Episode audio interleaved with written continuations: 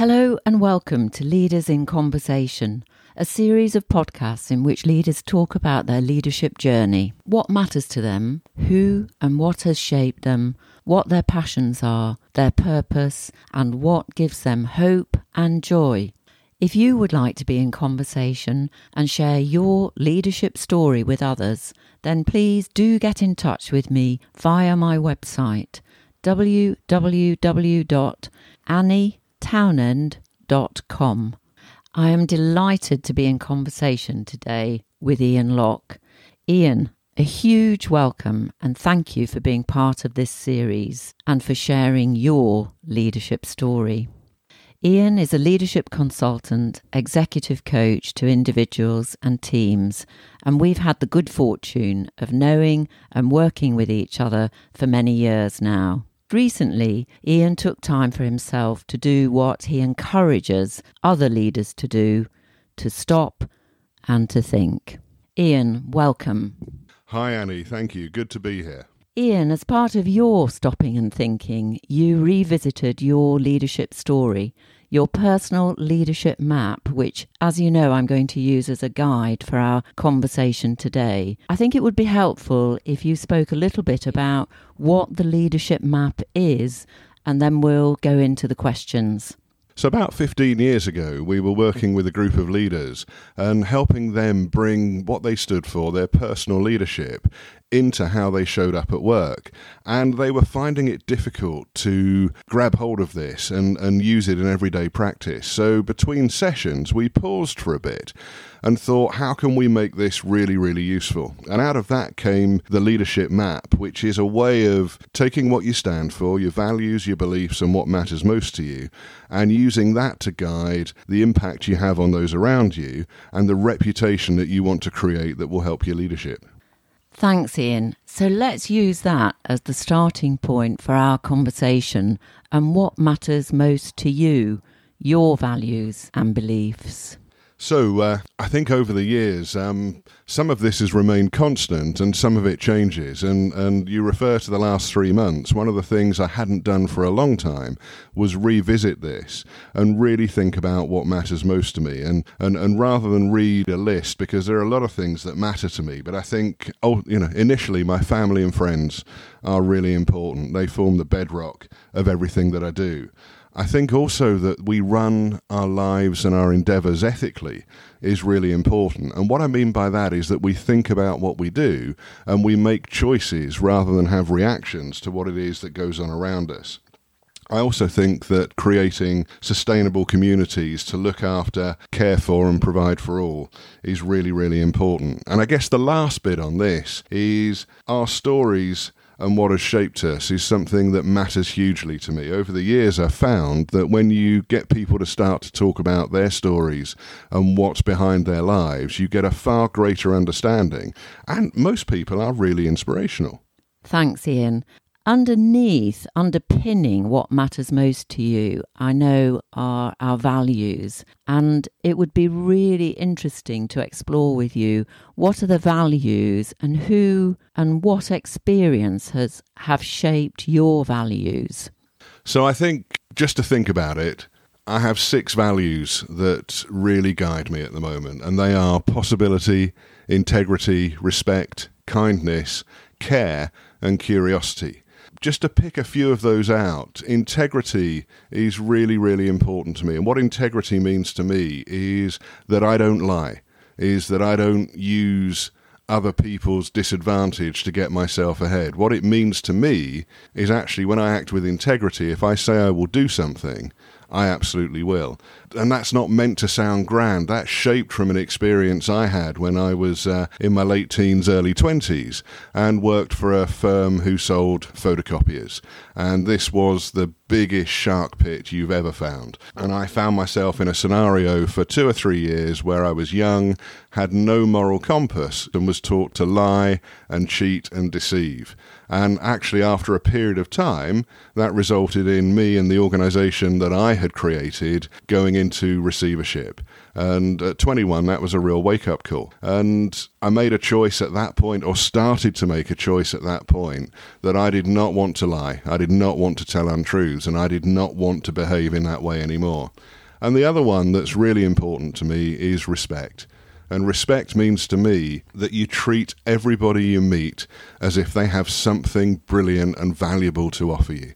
It means that you don't treat people in a way that makes them feel smaller, that reduces their confidence, and it means that you are endlessly curious about what it is they could bring. And why do I have that value? I have that value because when I arrived at secondary school, for some unknown reason in my life, this 11 year old boy showed up with a bunch of people he never met before, and suddenly I'm the guy in the playground that this gang of bullies is picking on. And I spent the first 12 months of my life at school in a scenario that was just the most unpleasant situation, and I never, never understood why. As I progressed through my school life, one of the things that really caught me was people shouldn't be treated in that way. And now in my business life, I'm always looking out for ways to bring respect to the people that I work with and looking for examples where people's confidence is being reduced because they're not treated that way. Ian, thank you. I was just reflecting on how different it is sitting here talking with you side by side and having this conversation with you and comparing it with my having heard you on a number of occasions sharing this story, this part of your story with groups of people that we've been working with, with senior leaders, as part of encouraging them to share their stories and to make sense of their lives. One of the things that you touched upon is what integrity means to you. And it occurs to me that it's really important to have the conversation about what our values mean to us in how we show up in our behaviour. In your list of beliefs, Ian, you talk about life being much more complex than a binary choice, and that the richness often lies between the two. And I don't think this is something that we've ever really spoken about. What occurs to me is, and you will have heard me using this quote from permaculture, that growth happens at the edges. And you're bringing something new to my thinking here around growth and the richness often happening between the two. Can you say a little bit more about that? So, this thinking comes from work we've been doing over the years where we found that often people in organizations are in conflict. They end up taking opposing positions on the side of a debate or an argument. And whilst this is great to help you understand where they stand, it's not helpful in coming to a resolution. I think often when we think about binary choice, it stops us coming into the centre and pulling what's best from both or more sides of the argument. If we look at where we sit today in our country, we're being pushed into a binary choice, and it's far more complex than that. The richness between the two debates is where the real solution lies and is where what is best for everybody going forward will lie. When we look to have conversations, we can either have conflict which means that we disagree, we fall out, somebody wins and somebody loses, or we can have a conversation that explores what lies in the middle. And from there, we can find a way forward. One of your beliefs is that people are magnificent and worth developing and celebrating, which seems to me to be very much an underpinning of your book, Being Extraordinary, which I had the privilege of editing. Thank you, Annie. We had fun with that. Over the years, I must have worked with thousands of people. And actually, at the start, most people will not tell you how magnificent they are and how brilliant they are. And when I talk to leaders about their people, what we tend to find is a conversation starts about what's missing and how they could be better. One of the things that I've discovered over the years is just about everybody I've ever met is magnificent. They are absolutely brilliant. They've done stuff in their lives um, that is extraordinary, that is worth talking about and worth celebrating. And when we don't know that about them, it limits what we ask them to bring, it limits the possibilities that they can bring to our endeavours, and it doesn't really give them the confidence, back to what we were talking about earlier, to step in truly inside of what they stand for, what they've done, and the magnificence that they bring. What are some of the suggestions you would have for people listening, Ian, to celebrate their magnificence? Well, as leaders, I think we can be traders in confidence. And when we're traders in confidence, the first conversation you have with people is tell me about yourself. Tell me about what you're good at. What have you done that you're proud of? What can you tell me about your story and about your life? That, that is something that reflects well on you. And you are going to need to push that a little bit because most people will not start in that place. But I think if you have the right questions and you push people to show you good examples of their work, stuff in their life that they can bring, they will then start to open up. The conversation we're more used to having is what's missing and where do you need to grow and develop? And that is not the place to start. The first thing you do in this is you sit down with people and you ask them to tell you where they've been magnificent in their lives. And that might be a big question at the start. So maybe ask them what they're good at, or what they're proud of, or some of the things that they would present as examples of them being good at their job. And keep going until you've helped them build a list of this. Ian, when were you at your most magnificent, and what are you most proud of? And perhaps before you answer those two questions, you could say a little bit more about what you mean by magnificence. Thank you, Annie. Uh, magnificence for me isn't being brilliant, being the hero, being perfect in that way. Magnificent for me is when were you truly you? And when, when were you able to do something that made you really proud about who you are and what you stand for. And one example for me is a few years back, my father died. And the thing about dad was that he, he had two things. He ended up with Alzheimer's and he had lymphatic cancer. And I, I, think I speak for the family when I say that we were lucky that the cancer beat the Alzheimer's because anyone who's ever dealt with that will understand what that looks like and how that feels like. And why do I choose that as an example of magnificence? Well, my family were magnificent around this. I certainly played a part in looking after dad and caring for him towards the end. But one of the things that really, really caught me and was important to me and what I stand for is my dad was a funny guy.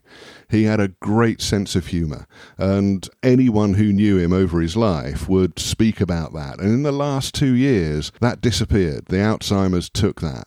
And what I really wanted to do was speak at Dad's funeral in a way that reminded the full church of people who he actually was, what he stood for, and how funny he was. And as somebody who speaks publicly for a living anyway, it's probably the hardest thing I've ever done. And I managed to speak for 15 minutes in the church in a way that had everybody laughing in remembrance of who my dad was. And for me, I hold that up as one of the ways that I chose to be my most magnificent best, even though it was really difficult. Thank you, Ian. I'd like to move on to impact and reputation in the story you've just shared of speaking at your father's funeral, you clearly thought about the impact that you wanted it to have and the honouring of your father by way of his reputation. Be really good to hear more about what you mean by impact and what you mean by reputation the start of the leadership map is what matters most to you, your values and beliefs. I think they form the core of who you are and they shape the impact and reputation that you would aspire to have. And what they mean to me, what impact means to me, is how you want people to feel when they're around you. What reputation means is what would you like people to say about you, either when you're just about to arrive or when you're not there. And I think both of these things are critical for us to stop stop, reflect on, and choose before we show up in any particular place. Ian, tell me a little bit more about impact and about comfort and discomfort? Impact for me in my work, in my life, if I think about walking into an organization, working with a team of leaders for the first time, I would like them to feel safe. I would like them to feel that they can trust me. I would like them to feel cared for and respected. And I have to behave in a certain way in order to bring that about. And it's not a way that's incongruent for me. I have to choose to be in a way that makes them feel safe. If you asked me what's the impact I would like to have on a leader or a group of leaders I'm working with, it would be that they are able to do incredible stuff that's really difficult for them without them realizing how difficult it's been. I'd like them to be at the top of the mountain and look back and say, wow. I didn't know we'd come that far. If you'd have asked me that before, it would have looked really tough. And to do that, this distinction or, or dealing with comfort and discomfort is really important. So when I think about impact, it's about how people feel, how I want people to feel when they're working with me. And one of the key pieces that I find with groups of people in organizations is we want certainty. We want to come to an answer quickly. We don't like to be stuck. We don't like to sit in the place of, I don't know what to do now, or this is going to take longer than I thought. And I love to work with people in a way that helps them feel that uncertainty and discomfort and being stuck are all natural parts of the way that we work together, are natural parts of life. And I think I can help hold a space that people can sit in where they can say, I don't know the answer. I feel really uncomfortable. I have no clear certainty on where we want to go. And to be able to help them see, that's okay. Let's sit with this for a bit and see what emerges. Let's keep the conversation going and see what emerges from here. And that, I think, is something that we are not used to doing, um, both in our lives at home and at work. Ian, is there one thing that you would have listeners think about in regard to their impact? Yes, I think simply in anything you're going to do, stop, think, and reflect how do I want people around me to feel when I go into this situation? And just by doing that, that makes all the difference to the way you show up and the impact that you have on those that you're meeting. Ian, that has me think about one of the questions I encourage leaders to think about at the start of the meeting. How do they want people to feel as people arrive? Whether that's a virtual meeting and or a physical meeting, how do they want people to feel during the meeting?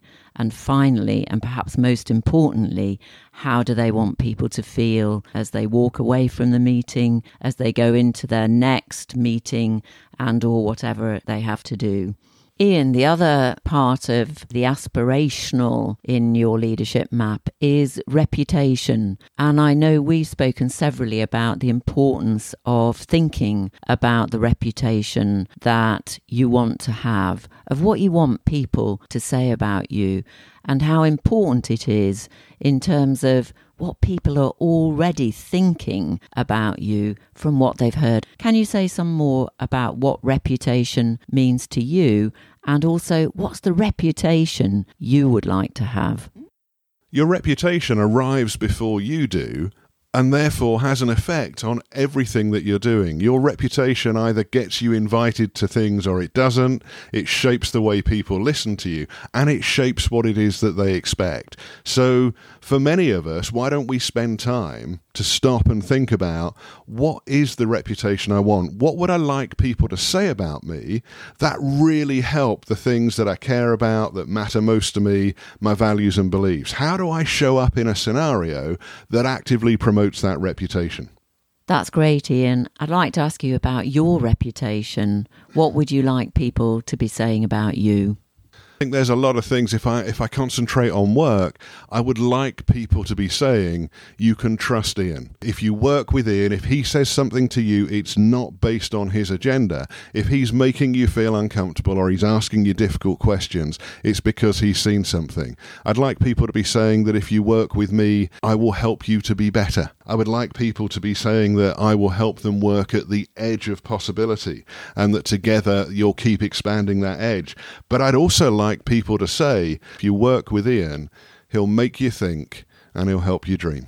Ian, the first thing you spoke about today is what matters most to you, and you spoke of your family and your friends. I'd like to ask you, what would you like your family and your friends to be saying about you? I'd, li- I'd like to hear them say that um, I was a good dad, um, I was a good husband, that I was somebody who listened to them, that I was somebody who maybe interrupted them and asked them the questions they didn't want to be asked.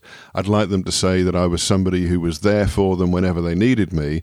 And I'd like them to say that I'd maybe taught them a bit about life, but not everything because they'll have their own things to learn. From my friends, I'd like them to say that I was honest, I was loyal, that I was somebody that they could rely on, and also that I was good fun. I was somebody who it was worth going out with because we could have a laugh too. Ian, that's a terrific list. And as a friend and colleague of yours, all the things that you say are how I talk about you. And it has me remember the importance of having not only a to do list, but also a to be list. And how you talk about your reputation list is very much more of a to be list. Ian, the final part of the leadership map is our dream and cause. And I'd like to ask you about what is your dream and cause. Thank you, Annie. So, so what I can imagine, what I want is a is a world where organisations can be truly ethical, where we can work well together, make money, be successful, and sit inside the bigger picture and feel good about our contribution. I can imagine a world where we want to start a bolder conversation about how we do this, how we shift our perspective from profit being the bottom line to making money and making decisions that are ethically sound, where it's normal that we don't start from being right or winning. Instead, we sit inside a bolder conversation about what is needed where, investors are more concerned about the impact of the organizations they're investing in over the amount of money they make and, and dividend they get. I want to have thinking and intention at the heart of our lives. I'd love to be part of a societal change that values this over short term profit and success. And I want to do it in a way that, that creates interruption and then encourages curiosity and thinking so that we're able to look at what's possible. I believe all of this sits at the core of what others want when they stop and think. Imagine a world where this was possible. What difference could it make?